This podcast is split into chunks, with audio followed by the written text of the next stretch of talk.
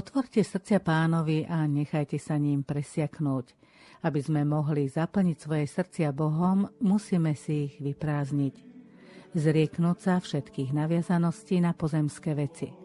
Zmeniť postoj k ním, aby sa stali iba prostriedkom, ale nikdy nie cieľom nášho života, pretože náš cieľ je Boh. Ako na to budeme hovoriť aj dnes s monsignorom Marianom Gavendom. Počúvať Evangelium na dnešnú nedeľu vás teraz pozýva Anna Brilová.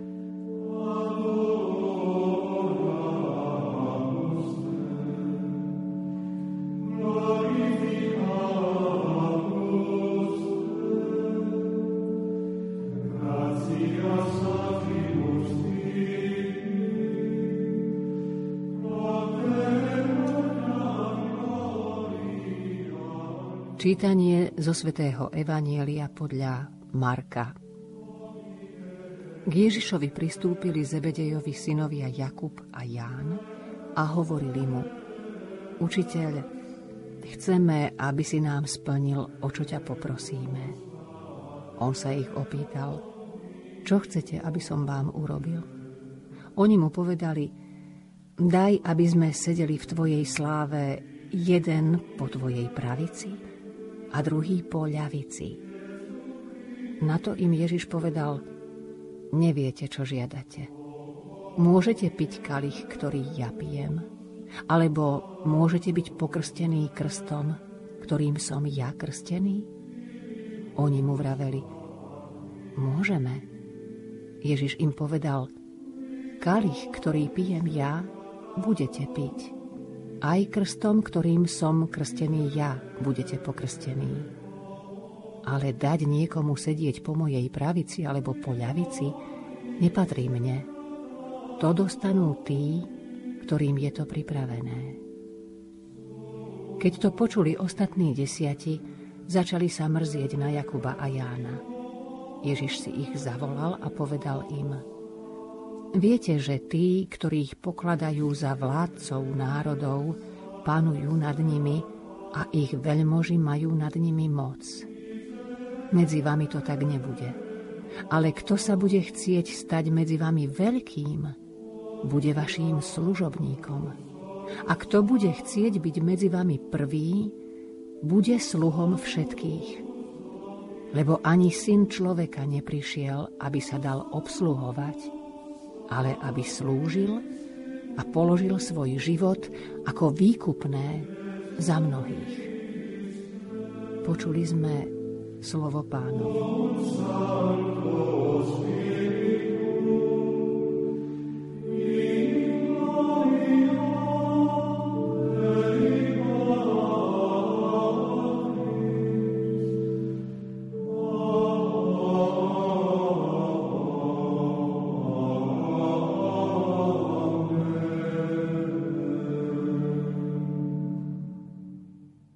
Monsignor Gavenda, už tretíkrát sa stretávame s tým, že učeníci žiadajú dobré miesta od Ježiša v jeho kráľovstve.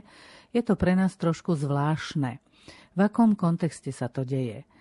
Vôbec pochopili učeníci Krista, kedy sa táto udalosť stala, ak myslíme kontext verejného pôsobenia pána Ježiša?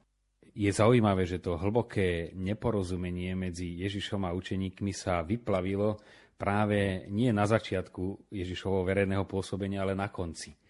Musíme sa vžiť, že to bol už po dvoch rokoch, čo učeníci Ježišom chodili, keď zažili jednak aj jeho slávu, ale najmä Božiu moc, ktorá sa cez neho prejavovala.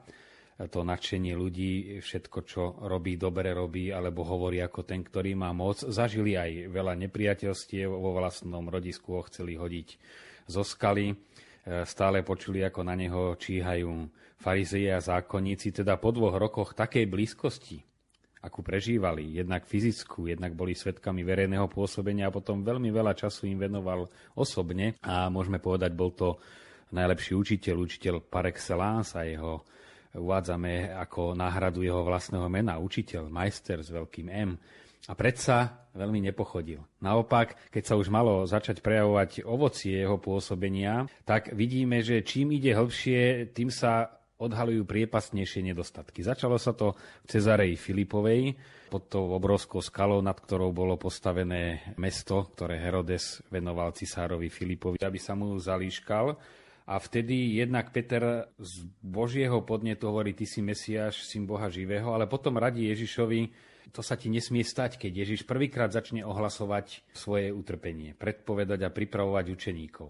Peter protestuje vyčíta mu, toto nie je správna cesta. Čiže to vidíme, to je prvý stupeň, keď e, samotný Peter stavia proti Ježišovej ceste a on mu hovorí, nie tým neukazuj cestu, ale staň sa mojím učeníkom. Potom sa to opakuje ďalej, idú už k Jeruzalemu z Cezarej, vracajú sa postupne do Galilei a prechádzajú Galileu a blížia sa k Jeruzalemu. Ježiš vie, čo ho tam čaká a oni sa cestou začnú hádať, kto je z nich väčší. Čiže ešte väčšie neporozumenie. Nie len, že Peter odhovára Krista od kríža, ale oni si predstavujú, že popri Kristovi budú mať veľkú slávu. Znova ich Ježiš e, napomenie. No a idú ďalej a vidíme, že sa to vyfarbuje ešte hlbšie. To je práve dve roviny, ktoré má udalosť, ktorú opisuje Evangelium dnešnej nedele. Jednak Zebedejovi synovia Jakuba Ján a potom aj ostatní, ktorí síce zdanlivo vyčítajú, ale majú tie isté túžby. E, chcú byť prví, a nie len tu na zemi, ešte aj v Božej sláve. Toto je zrkadlo každého z nás, samozrejme, ale aj každého farského spoločenstva. Človek vo svojej prírodzenosti má v sebe túžbu a možno aj túžbu potom mať sa dobre, prosperovať, ale ako usmerniť tieto túžby, aby neprekročili tú hranicu sebeckosti? Ak nevloží človek svoju túžbu do Boha, ktorý je absolútny, absolútne dobro, krása, láska, tak potom absolutizuje veci. To je vlastne celé pohanstvo, či staroveké alebo novodobé, že pripisujeme božské vlastnosti veci nejakej stvoreniu. Či to bolo zlaté tela pod Sinajom, alebo je to zlaté tela v podobe eura a vysokého účtu v banke, to je to isté, ale pripisujeme, že to mi dá šťastný život na zemi a naplní zmysel môjho života. A zmysel života je nadprirodzený, čiže kladieme to na to miesto, ktoré môže ozaj dokázať iba Boh, či už uspokojiť potreby človeka, alebo dať istotu, nádej a tak ďalej. Na to vidíme, že cez celé dejiny toto riziko v človeku je, keďže jeho aj mysel je zastretá, aj srdce je nachylné k zlému. Nevideli svetlo, lebo ich skutky boli zlé, hovorí Ján, prišiel medzi svojich, svojich ho nespoznali. No a potom tieto túžby rôzne nazývame. Kto sa nestáva nábožný, tak si premieta na to miesto Boha svoje túžby, svoje predstavy. A to je tá najrafinovanejšia forma pohanstva, ktorá hrozí aj aktívnym kresťanom. Lebo už sa spoliehať, že ozaj peniaze sú všetko a tak ďalej, to už by veriaci, myslím si, že nerobil. Ale skôr, a to je, hovorím, vyzerá to nábožnejšie, ale je to o to zákernejšie, že núti veľmi elegantne, krásne, dokonca s pevmi, modlitbami, núti Boha, aby bol na jeho obraz. No a tam nastáva hlboký konflikt. Jednak môžeme byť v ilúzii, že aký sme zbožní, a práve znova etymológia, už by sme z toho mohli spraviť slovniček etymológie, byť nábožným, to znamená ponášať sa na Boha, teda riadiť sa podľa Boha a nie robiť Boha podobným človeku a našim predstavám. Keď sa vrátime k textu, vidíme, že práve Jakub a Ján, tu chcem zdôrazniť najmä Jána, ktorý bol miláčikom Kristovým, žiadajú prvé miesta v Božom kráľovstve. Je to pri najmenšom zaujímavé. To je ďalší paradox, že sú to práve tí, ktorí boli pri udalostiach, kde si vybral len Petra, Jakuba, Jána, prípadne Ondreja, ktorým dal spoznať svoju slávu jednak, ktorých pripravoval na utrpenie a vidíme, že kým neprišiel Duch Svety, človeku to nebolo dané pochopiť. Že v tomto prípade Jakub a Ján, predtým Peter, ktorý predsa len bol skôr taký praktický cholerík a Ján videl najviac do Ježišovho srdca a prišiel. Samozrejme vidíme tam posú, aby sme sedeli v tvojej sláve jeden po tvojej pravici, druhý po tvojej lavici, teda už aj v sláve chceli byť. No ale znova, Ježiš im tam hovorí to určité ale. Najskôr treba kalich. A tu by som povedal, je krásna paralela jednak oni chcú sedieť už v sláve po jeho pravici a lavici, ale Ježiš hovorí o kalichu. A zaujímavé, že tam po jeho pravici a lavici nie sedí, ale vysia dvaja lotry. Že nie vy, ale lotry budú po mojej pravici a lavici. A len kto projde cez kríž, ten pôjde aj do slávy. Ešte dnes budeš so mnou v raji. Prostitútky a verejní hriešnici vás predbehnú. do kráľovstva, hovorí Ježiš. A skutočne ten kajúci lotor predbehol aj Jána aj Jakuba akokoľvek. Samozrejme svojou smrťou potom, keď pochopili, o čo ide, prijali cestu kríža všetci učeníci. A Ján, aj keď bol uchránený od smrti mučeníckej, ale podstúpil mučeníctvo, bol hodený do vriaceho oleja. No ale to už je iná téma. Ale skutočne to, kto bude po Ježišovej pravici a lavici a kto bude prvý v sláve, ten, kto pôjde jeho cestou. A jeho cestou boli lotri, ktorí vyseli na kríži a z nich iba ten, ktorý uznal svoje hriechy a prosil ho o spásu. A nie o dobré miesta a lacnú cestu. Ešte možno jeden zaujímavý postreh. Jakub a Jan boli bratia a ako by sa dohodli, išli spolu za Ježišom. Vidíme tu aj určité rodinkárstvo, lebo tam vidíme, že to je tá skupina. Peter a Ondrej, Jakub a Jan boli súrodenci a zároveň robili v tej istej Petrovej firme, to bol rodinný podnik rybársky, eh, kde Peter bol podľa všetkého šéfom ako to aj kardinál Ratzinger vo svojich štúdiách uvádza, čiže dá sa to aj biblicky podložiť z celého kontextu. A oni si to tak vymedzujú. A toto je obrovské riziko cirkevných spoločenstiev a farských spoločenstiev, že určité rodiny síce viac sa aj angažujú o tú farnosť, ale ako si si prirodzene, či si to uvedomia alebo neuvedomia, ono to pokušenie vplyvu a moci je veľké. A ako arcibiskup Sokolo veľmi často opakoval, ešte nebol pokúšaný ten, kto nebol pokúšaný mocou, tak naozaj to robí veľmi zlú krv. Je to veľmi dôležité uvedomiť si, tá cesta služby je iná než už ten honor a ono sa to dá aj rozlíšiť, veď platí naopak aj komu čest, tomu česť. Ale keď potom tá česť ubudne a človek sa urazí, oduje, prestane robiť, tak tam sa ukáže, prečo vlastne v tej farnosti robil. Isté, že keď sa niekto zaslúži, je posviacka chrámu, no tak sa aj poďakuje tomu, kto sa zaslúžil, to je vec aj slušnosti, aj spravodlivosti. Ale z pohľadu toho srdca, prečo to robím, to sa ukáže v ťažkostiach. Alebo v nepochopení, alebo niekedy aj v krivom obvinení. No a kto sa tam urazí, tak e, sa ukázalo, že tá služba nebola správna. Alebo niekedy ocenia iného a začne počítať. A ja som toľko, a ja som to, a ja som to, a ani ma nespomenuli, a toho tam posadili sedieť veľmi častý prípad a myslím si, že keď toto hovorím vo všeobecnosti, tak každý si za to dosádza veľmi presne mená a miesta. Ja sa nechcem dotknúť nikoho, ale je to v nás. To zase nemyslíme, že sa to týka len tých druhých. Lebo na druhých to iba ľahšie vidíme, ale sú nám nastaveným zrkadlom. Spomínali ste, otec Marian, že to nebol prvý prípad, keď Ježiša učeníci nechápali. Ani tentokrát ich Ježiš neodmieta, ale znovu a znovu im vysvetľuje každej situácii, aj keď to bola zlomyselná, vyslovene podrazácká otázka zákonníkov a farizejov, aby Ježiša nachytali v reči, alebo aj nepochopenie od tých najbližších, ako v tomto prípade Ježiš postupuje trpezlivo. Vysvetľuje. On sa spolieha, že Duch Svetý im to raz dá spoznať. Na to bolo pre Ježiša veriť.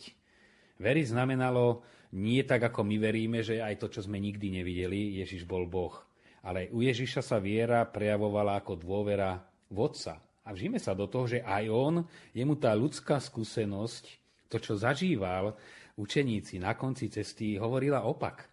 Oni stále nevedeli, stále nechápali, ešte aj keď stal z mŕtvych, pochybovali, aj keď vystupoval na nebesie, je tam uvedené a niektorí pochybovali a on im povedal, daná mi je všetka moc, chodte a krstite a učte ich zachovať. Čiže aj Ježiš svoju vieru prejavoval, že dôveroval v Otca. Áno, veď, aj keď všetko protirečí, aj keď sa zdá, že som tu bol zbytočne, Duch Svetý to všetko napraví a oni si potom spomenú a raz im svitne a ja sejem teraz, aby im raz malo čo svitnúť v mysli to veľké pozbudenie aj Ježišova metóda. Nie len čo konkrétne hovorí, ale vôbec celý jeho postup ohlasovania. To je posolstvo, z ktorého sa treba učiť. Z toho, čo ste povedali, môžem dedukovať, že máme prijať Božiu vôľu, nakoniec všade sa to hovorí, teda podriadiť sa, ale predsa máme aj prosebné modlitby, napríklad aj priamo vo Svetej Omši, keď aj prosíme za naše potreby.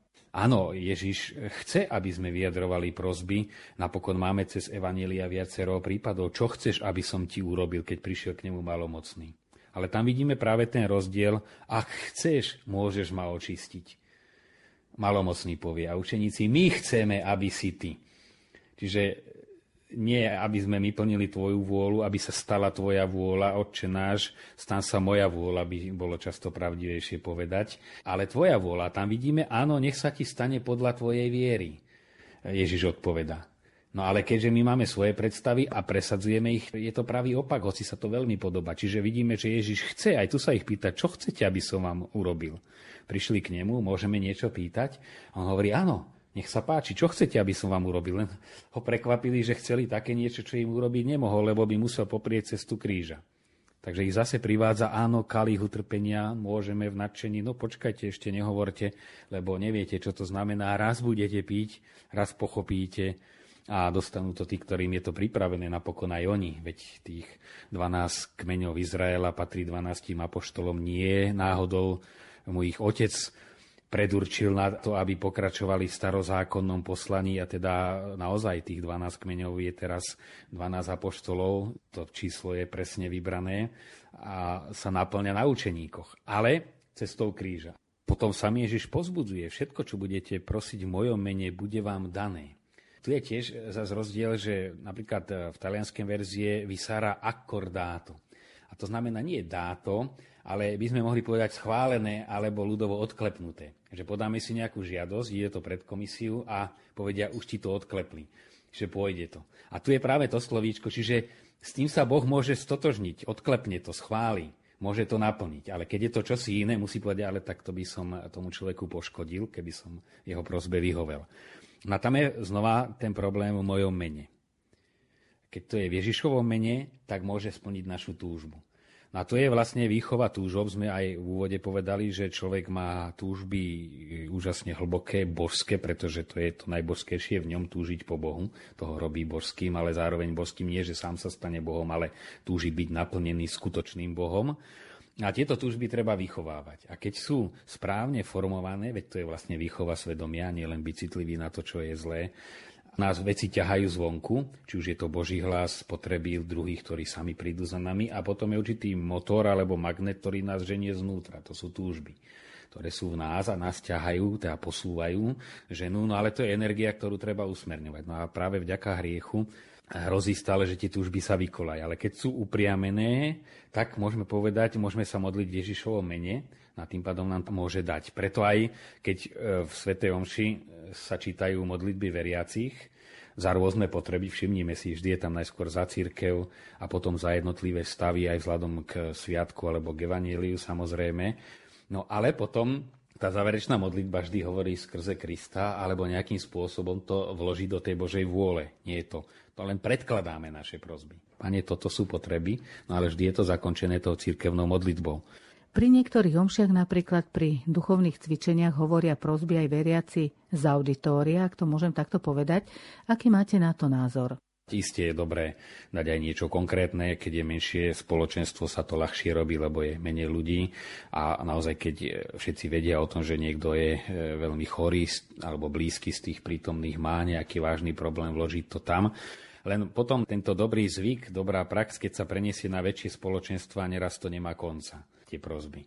No a keď si človek uvedomí, som si to občas tak počúval, no veď vlastne viac menej sa modlia alebo prosia za 4-5 okrúhov, len každý to hovorí ako svoje.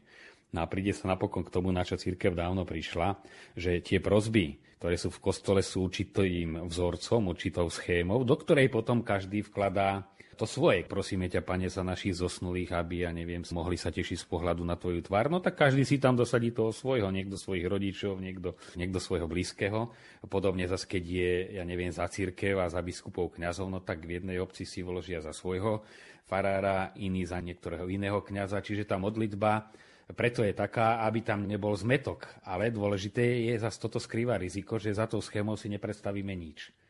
Jedno riziko je, že hovoríme 10 krát to isté a keď sa spraví schéma, nevieme si do nej vkladať, tak len to si odznie o nejakých kňazoch, o nejakých zomrelých a to sa nás netýka. Čiže je dobré naučiť sa v rámci Svetej Omše vkladať ozaj vedome do tých prozieb to, čo si konkrétne nášho biskupa, tak každej diecezi si dosadím toho svojho biskupa. My kňazi toho vnímame, lebo aj v Omši hovoríme meno toho biskupa na území ktorej diecezy sa nachádzame a to človeka nutí rozmýšľať, tak teraz ktorý je ten náš biskup.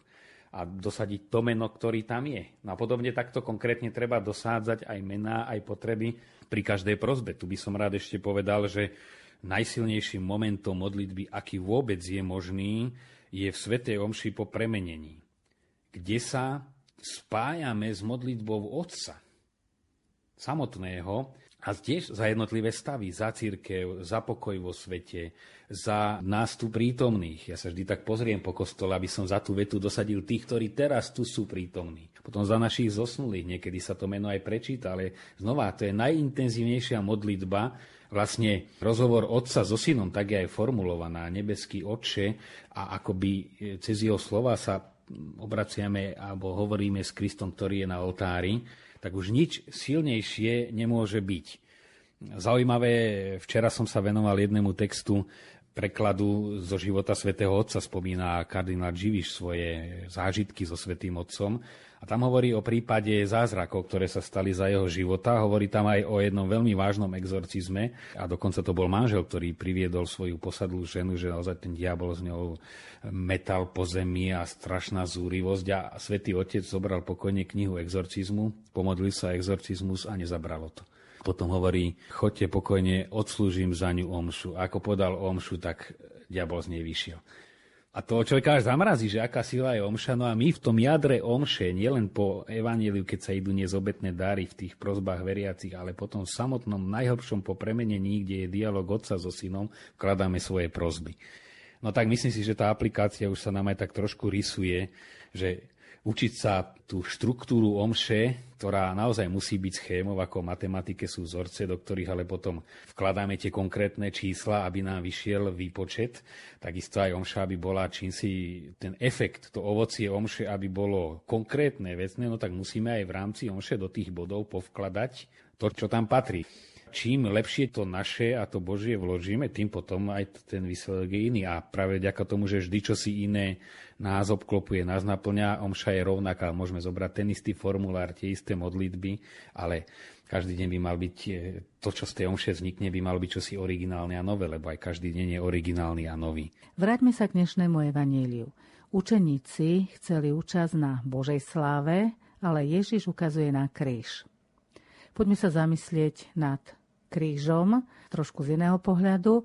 Je cieľom len kríž, Predsa Boh chce, aby naša radosť bola úplná, to už citujem z písma na inom mieste. Takže ľudia túžia aj po niečom peknom, po šťastí, či úspechu, radosti. Je to zlé? Tu treba odpovedať, že to nie je zlé. Naopak, veď Kristus prišiel ako Mesiáš a Spasiteľ odstrániť všetko to zlé, čo priniesol hriech. Len tu práve vstupuje niečo, ale to už musím použiť latinsku alebo taliansku slovnú hračku, že my máme výraz sláva a potom taká márnivosť, márnivá sláva, v latinčine vana gloria, čiže márna sláva, ako opak slávy. No a tu je práve to riziko, že keď človek nehľadá Božiu slávu, tak hľadá svoju slávu. Ale znamená to, keď hľadám Božiu slávu, že mám na nej účasť. To znamená aj byť Boha, byť plný nadšenia, veď že svetci plesali. Dokonca vidíme to u Pavla, u prvých kresťanov, že práve uprostred utrpení oni boli plní radosti. Tie prvé storočia neboli len krvavé, to boli radostné storočia. Dokonca Pavol tam v tom väzení, oni spievali žalmy, keď boli uväznení a ten e, väzniteľ bol z toho prekvapený, čo sa deje. Oni tam spievajú a hovoria, boli plní radosti, lebo boli uznaní za hodných trpieť za Krista.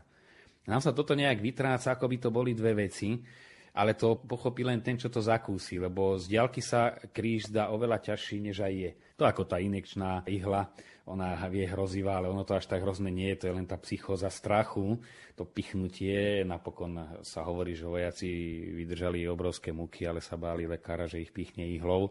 E, to je strach e, nepodložený, ale človek, keď do toho vojde, napokon zistí, že tá námaha má aj opačnú stránku. Ja to vidím najviac pri športe a iných namáhavých činnostiach, kde človek tiež musí tú námahu podstúpiť, ale vynakladajú len preto, že sa presvedčí, že má z toho aj radosť. Kto nie si povie, no bol by som blázon, aby som takto ja trénoval, aby som sa takto ničil, lebo sa mu to zdá bláznivé, pretože nevidí tú druhú stránku mince. Ale tu zás vidí ten, ktorý to zakúsil. Čo bolo na postupe Jakuba Jána a ostatných učeníkov napokon zlé, že oni chceli skratkou do neba. sme tvoji najbližší, tak ty nás pustí skratkou rovno do tej slávy. No a to sa nedá. To aj Ježiš hovorí najskôr piť kalich a budete piť a potom až dá Otec každému to miesto, ktoré mu pripravil. A vieme, že nám všetkým pripravil miesto v nebi, takže o to sa nemusíme báť. Len neuhýbať pred krížom. V máme tiež zmienku, že keď sa ostatní dozvedeli o tom, čo Jakub a Ján žiadajú od Krista, namrzeli sa, nahnevali sa na nich. Ako by ste charakterizovali tento postoj vlastne tých ostatných učeníkov? Totiž oni mali tie isté túžby, len ich nevyslovili, tí ostatní učeníci. A vieme, že ich mali, veď sa krátko predtým hádali dokonca. Hádať sa znamená hádať sa, kto je väčší. No a to je častý prípad tých, ktorí tiež by najradšej mali nejaké exponované miesto kus tej Božej slávy, aby sa aj im ušlo, ale nemajú na to buď možnosť, alebo povahu, alebo sú také povahy skôr bojazlivejšie a tí práve tú túžbu po tých postoch nedávajú najavo ako Jakub a Ján, ktorí prišli rovno, pane, čo si by sme od teba chceli, daj nám pekné miesto, ale nadávajú na tých, ktorí tú odvahu, alebo drzosť, alebo aj nerozumnosť mali a si tie miesta vydobili. Ale keď ideme kde si na jadro veci, to nie je nejaká spravodlivá zarmútenosť, že oj, títo ľudia robia veľa pre církev, ale tým, že hľadajú svoju slávu, raz prídu o väčšie zásluhy, že sa trápia kvôli tým druhým. Tam vidíme na tom hneve často práve nenaplnené vlastné túžby.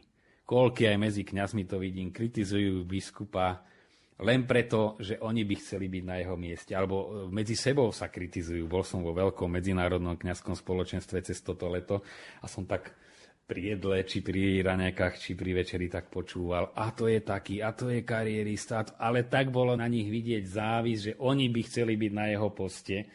No tá človečina, keď bola v tých najbližších, najsvetejších, nerobme si ilúzie, že nie je v nás. Je v každom, či v kňazovi, či vo veriacom, v každom je. Ale má len tieto dva prejavy. Ktorý je horší?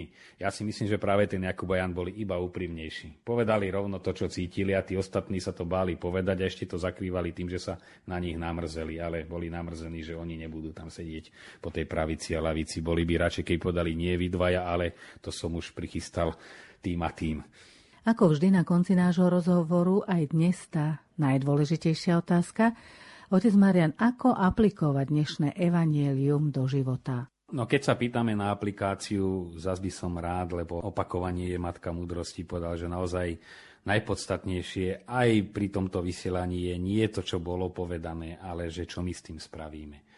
To konkrétna aplikácia, lebo evanelium, najmä nedelné, ktoré zaznieva pri liturgii, to je Boží hlas, ktorým Boh od nás niečo chce, nielen, že nás niečo informuje, ale očakáva.